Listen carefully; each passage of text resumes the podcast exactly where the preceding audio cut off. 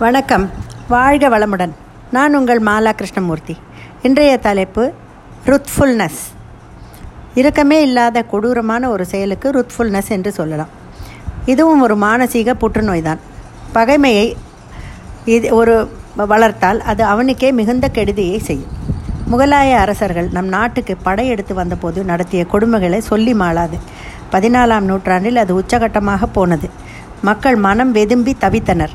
அப்போதுதான் பதினாலாம் நூற்றாண்டு முடிவில் அதாவது பதினஞ்சாம் நூற்றாண்டு ஆரம்பத்தில் மலர்ந்தது கோல்டன் ஏஜ் என்பார்கள் நிறைய ஆன்மீக போதகர்கள் தோன்றி தங்கள் கருத்துக்களை பாடல்கள் மூலம் பேச்சுகள் மூலம் மக்களிடையே பக்தி என்பதை புகுத்தினார்கள். நொந்து போயிருந்த மக்கள் மக்களும் பக்தி மார்க்கமே சிறந்தது என்று அதனை பின்பற்றினார்கள். ஜெனரல் டயரை யாராவது மறக்க முடியுமா? பஞ்சாபில் ஜாலின்வாலா பாக் என்ற இடத்தில் அவர் அப்பாவி மக்களை கொன்று குவித்த குவித்தது என்ப மனித தன்மையற்ற செயலாகும். துப்பாக்கி ஏந்தி சுட்டவர்கள் அநேகமாக இந்தியர்கள் என்கிறார்கள். ஒரு குண்டை அந்த ஜெனரல் மேல் யாராவது செலுத்தி இருக்கலாம். இது போன்ற குரூரமான கொலைதான் ருத்ஃபுல்னஸ் என்பது.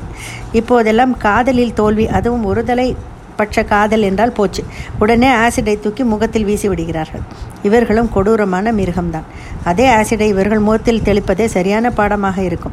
படட்டுமே அந்த வலியையும் வேதனையும் இவர்களும் சொத்துக்காக மகன் தந்தையை கொலை செய்தார். ஆர். வைஸ் வர்சா ஜாதி சண்டை.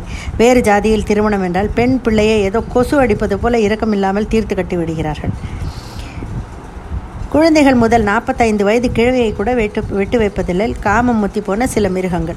நிர்பயா என்ற பெண்ணுக்கு நிகழ்ந்தது போல எத்தனையோ பெண்கள் சிலர் மொட்டாக இருக்கும்போதே என் வன்கொடுமைக்கு ஆளாகிறார்கள். பீஸ்க்கு நோபல் பிரைஸ் பெற்ற பெண் ஒருத்தி தனக்கு நேர்ந்த கொடுமைகளை அதாவது தன்னை அவளை ஏ ஏழு முறை ஏலம் விட்டிருக்கிறார்கள்.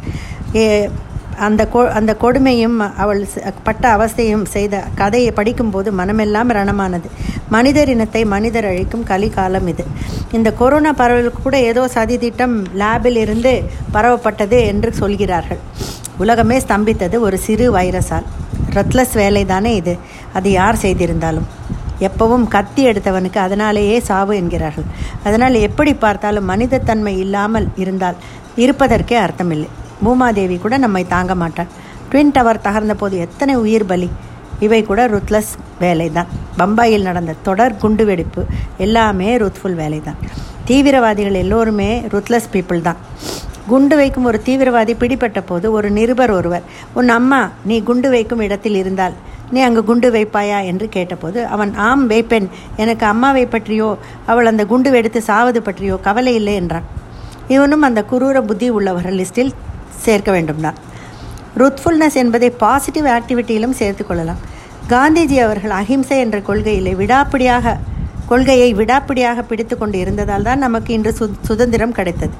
வஉசி சொத்தையெல்லாம் விற்று பிரிட்டிஷ்காரர்களுக்கு நிகராக கப்பல் ஓட்டியதும் இந்த வைராகியத்தால் தான் ஒற்றை காலுடன் இமயமலை ஏறி சாதனை புரிந்த பெண்மணி மற்றும் விஷ ஜந்துக்களுடன் பயமில்லாமல் பல மணி நேரம் இருந்து சாதித்தவர்களும் இந்த கொள்கையால் தான் வாய்மை வல்லமையில் பேசுவதற்கும் இந்த கொள்கையை பண்ப பயன்படுத்தலாமே.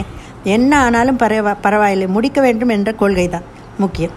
சபரிமலை ஏறும்போது கூட நான் விடாது. இந்த எண்ணமே மேலோங்கி இருந்தது. ஆனாலும் ஏறிய மறுநாள் தான் என்னால் இரண்டு இரண்டு சாப்டரில் பேச முடிந்தது. நன்றி வணக்கம்.